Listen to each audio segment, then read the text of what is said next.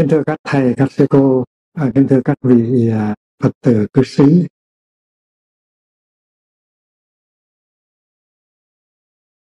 Chúng ta có thể mua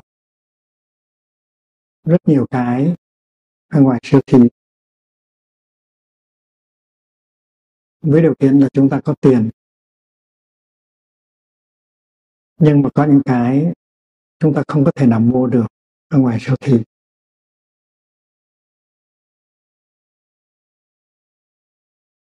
Trước hết là cái sự bình an ở trong cơ thể của mình.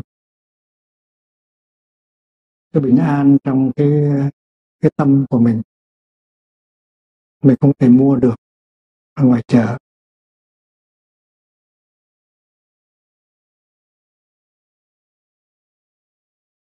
Nếu trong gia đình mà chúng ta không có hiểu nhau, không có chấp nhận được nhau, không có thương được nhau thì cái hiểu đó, cái thương đó, cái chấp nhận đó chúng ta cũng có thể mua được ở ngoài siêu thị.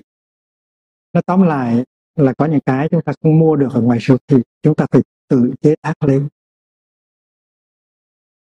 Mà làm sao để chế tác được cái sự bình an trong cơ thể của mình?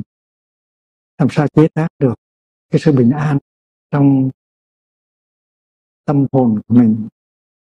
Làm sao để chế tác được cái hiểu để cho vợ chồng hiểu nhau, cha mẹ hiểu nhau và con cái hiểu được bố mẹ và bố mẹ hiểu được con cái cái đó chúng ta phải học. Có thể là cái truyền thông. Giữa chúng ta với cha mẹ đã bị đánh mất chúng ta không còn có thể nói chuyện được với bố mẹ. Rồi có thể là bố mẹ không có thể nói chuyện được với nhau. Thế làm sao để tái lập được cái sức truyền thông đó?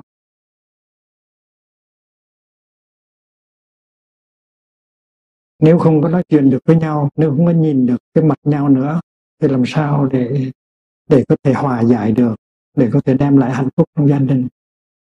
Và những đứa con của chúng ta sinh ra và lớn lên trong gia đình sẽ sẽ tiếp tục đau khổ. Tại vì bố mẹ không có hạnh phúc với nhau.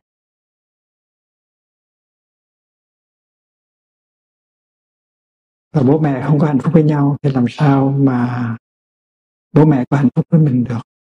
Và mình có hạnh phúc với bố mẹ được?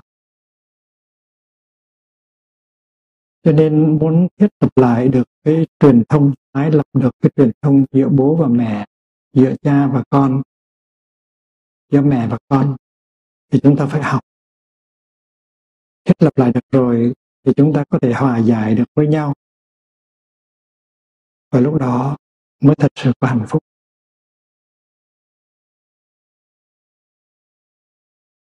Chúng ta đi ờ, đi siêu thị, chúng ta không có mua được những cái đó mua được sự bình an trong tâm mua được cái hiểu và cái thương. Nhưng mà tới chùa chúng ta có thể cầu xin được những cái đó không? Chúng có chúng ta có thể lạy xuống 10 lại 108 lại và xin rằng xin Đức Thế Tôn cho con một ít sự bình an trong tâm. Xin Đức ờ, Bồ Tát cho chúng con thêm được cái hiểu và cái thương. Làm sao để cho uh, trong gia đình đừng có lục đục. Mình có thể xin được hay không? Ví dụ có một uh, người đàn ông đi theo một uh, một người phụ nữ khác. Mình không có cách gì để làm cho người đàn ông đó trở về với mình. Và mình càng cay đắng càng giận hờn càng bực tức thì người, người đàn ông đó càng xa mình. Mình không có sự tươi mát không không có cái sự dễ chịu. Ở trong lòng mình có những đau khổ có những cái ghen tuông. Và vì vậy cho nên mình càng làm cho người đàn ông của mình càng ngày càng xa mình. Nếu mình tới chùa mình có thể quỳ xuống mình lạy một trăm lạy thì mình xin Đức Thế Tôn làm sao để cho người đàn bà kia đó buông chồng con ra được không? Chúng ta có thể xin được một cái điều đó hay không? Tôi nghĩ là mình không có xin được như vậy. Nếu mà mình không có biết cách, nếu mình còn có những giận hờn, có những bực bội có những khó chịu trong lòng thì người đàn ông kia càng ngày càng xa mình. Cho nên có những cái chúng ta không thể mua được ở ngoài siêu thị mà chúng ta cũng có thể xin được ở trong chùa. Và mình phải tự mình chế tác lấy. Chúng ta biết rằng mỗi khi chúng ta niệm câu nam mô bản sư thích ca mâu ni phật nó có nghĩa là bản sư có nghĩa là thầy của tôi thầy gốc của tôi. À, Phật Thích Ca trước hết là một vị thầy. Cho nên mình gọi là bản sư.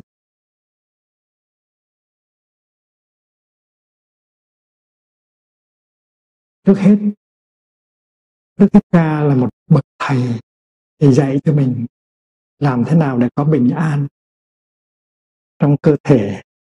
Làm thế nào để có bình an trong tâm hồn? Làm thế nào để chế tác được niềm vui và hạnh phúc cho mình, rồi cho những người mình thương yêu? Làm thế nào để sử dụng ái ngữ và lắng nghe để tái lập được cái truyền thông và đem lại sự hòa giải? Làm thế nào để phục hồi lại hạnh phúc trong gia đình thì những cái đó mình có thể học được từ thầy của mình từ gốc của mình. Đó là đức bản sư thích ca mâu ni. Phần lớn chúng ta đều nhìn đức ờ, thích ca như là một vị thần linh và chỉ tới để cầu xin ngài cho mình những cái cái mà ngày xưa thì ngài bỏ ra sau lưng. Đức thích ca ờ, trước khi đi xuất gia, đã là một vị thái tử.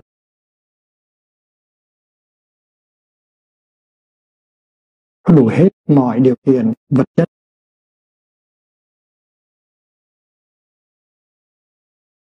Có quyền hành.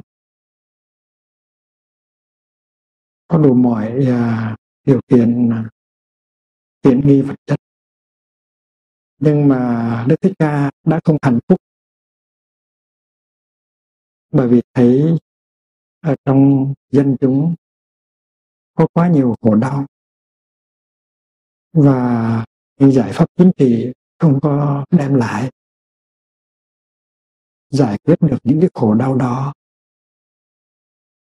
Cho nên ngài đã bỏ nhà ra đi, xuất gia để tìm một con đường.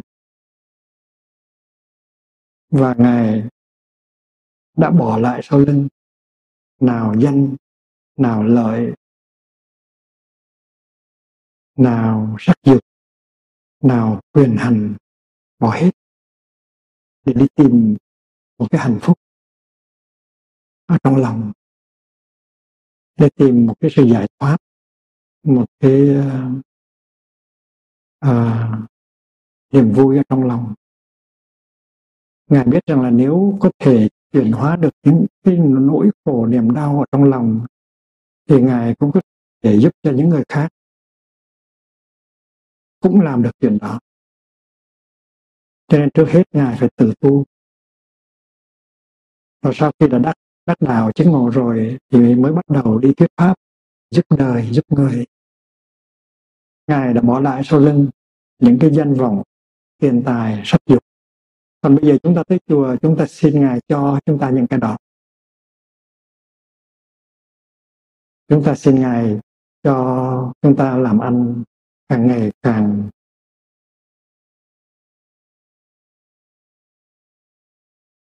càng thành công. Chúng ta xin danh vọng, quyền hành, sắc dục. Chúng ta xin những cái mà ngày xưa ngài đã bỏ lại sau lưng. Và chúng ta đã biến một vị thầy thành ra một vị thần linh. Để chúng ta cầu xin những cái mà ngày xưa ngài đã bỏ đi.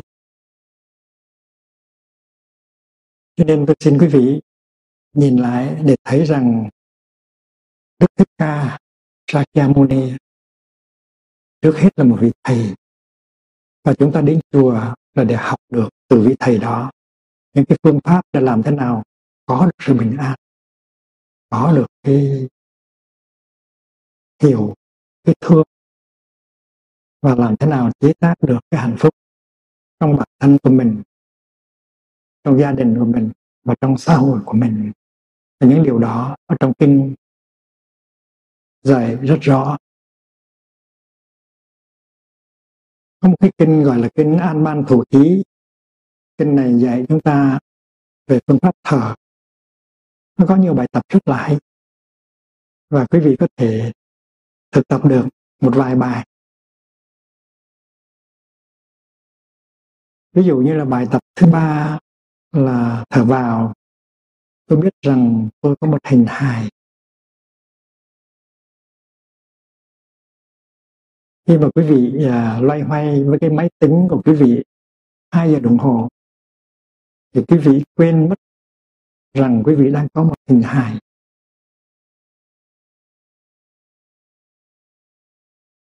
Khi mà em bé nó chơi những cái trò chơi điện tử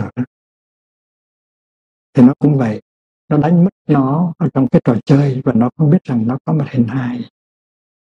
Mà khi mà cái tâm của mình đó, nó không có mặt với cái thân của mình thì mình không có thực sự có mặt đó để sống cái đời sống hàng ngày của mình. Và mình tạo ra trong cái cơ thể của mình những cái sự căng thẳng những cái sự à, đau nhức trong thân trong hình hài của quý vị của quý vị nó có sự căng thẳng stress nó có sự đau nhức là tại vì quý vị không có biết cách chăm sóc cái thân của mình. Thì cái bài thở bài tập thứ ba trong kinh đó, và bài tập thứ tư là để giúp cho chúng ta. Bài tập thứ ba là thở vào. Tôi biết rằng tôi có một hình hài. Nó đang có nhiều căng thẳng và nó có những cái sự đau nhức dồn chứa từ lâu ngày mà tôi không có cách nào buông bỏ được. Phần lớn chúng ta đều không có khả năng buông bỏ những cái căng thẳng và làm lắng dịu bớt những cái khổ đau, những cái đau nhức ở trong con người. Tại chúng ta không biết cách. Và trên cái căn bản của sự căng thẳng đó, nó có nhiều bệnh tật nó sinh ra. Nếu mình có những cái bệnh khó trị như là ung thư chẳng hạn. Là tại vì mình đã để cho cái tình trạng căng thẳng nó kéo dài quá lâu. Nếu mà mình có những cái chứng bị tâm thần cũng là do mình không có biết buông thư uh, cái hình hài của mình. Và trước đây 2.600 năm Đức Thế Tôn đã dạy cho mình những cái phương pháp như vậy. Thở vào tôi biết rằng tôi có một cơ thể có những cái căng thẳng và có những cái đau nhức thì trong cái hơi thở vào đó, trong khi mà quý vị thở vào thì quý vị phải chú tâm vào cái hơi thở vào. Cái đó gọi là hơi thở chính niệm. Mindful breathing, hơi thở chính niệm. Chính niệm Asamkhite là cái năng lượng nó cho mình biết là cái gì đang xảy ra? Cái gì đang xảy ra là tôi đang thở vào. Và tôi đặt hết cái tâm vào của tôi vào hơi thở vào. Tôi chấm dứt mọi suy nghĩ. Khi mà quý vị thở vào và đem hết tâm của mình trú vào hơi thở vào, thì tự nhiên quý vị buông bỏ những cái lo lắng, những cái suy tư về quá khứ, về tương lai buông bỏ gánh nặng. Và tự nhiên trong đời nó nhẹ ra. Trong đời sống hàng ngày, chúng ta có thể bị kẹt vào trong cái sự lo lắng cho tương lai, sợ hãi cho tương lai, hay kẹt vào những cái à, đau buồn, tiếc thương, quá khứ. Và chúng ta cứ tiếp tục suy nghĩ về quá khứ hay về tương lai. Và cái đầu chúng ta nó bị kéo đi hoặc là về tương lai, hoặc là về quá khứ. Và chúng ta không có mặt thực sự ở trong giây phút hiện tại để sống cái đời sống của chúng ta. Vậy thì khi mà quý vị biết thở vào một hơi, thở vào, và đem hết tâm để ý vào cái hơi thở vào đó, thì tự nhiên quý vị buông ra những cái lo lắng sợ hãi về tương lai buông ra những cái, tiếc thương và đau buồn về quá khứ. Và quý vị có được rất nhiều tự do. Mà hơi thở vào đó nó chỉ cần hai hai giây đồng hồ hoặc ba giây đồng hồ thôi. Mà trong hai ba giây đồng hồ đó chúng ta thở vào chú tâm thì chúng ta buông bỏ được rất là nhiều và chúng ta đem trong khi thở vào đó, chúng ta đem cái tâm của chúng ta trở về với cái thân của chúng ta. Tại vì trong đời sống hàng ngày,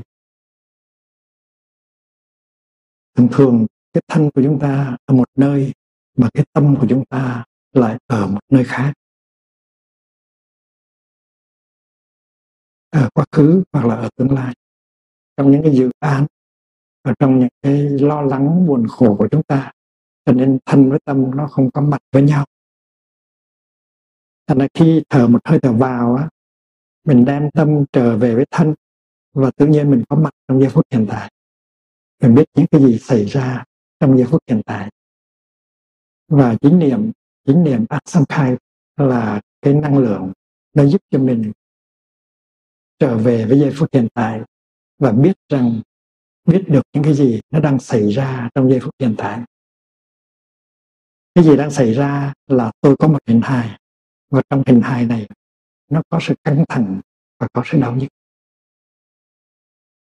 Mà mình chỉ cần 3 giây đồng hồ hay 4 giây đồng hồ thở vào là mình thấy được cái điều đó. Mình thấy được mình có một hình hài. Và trong hình hài của mình có sự căng thẳng và đau nhức. Đó là hơi thở thứ ba. Mà do đức uh, thích ca Sakya dạy cho mình.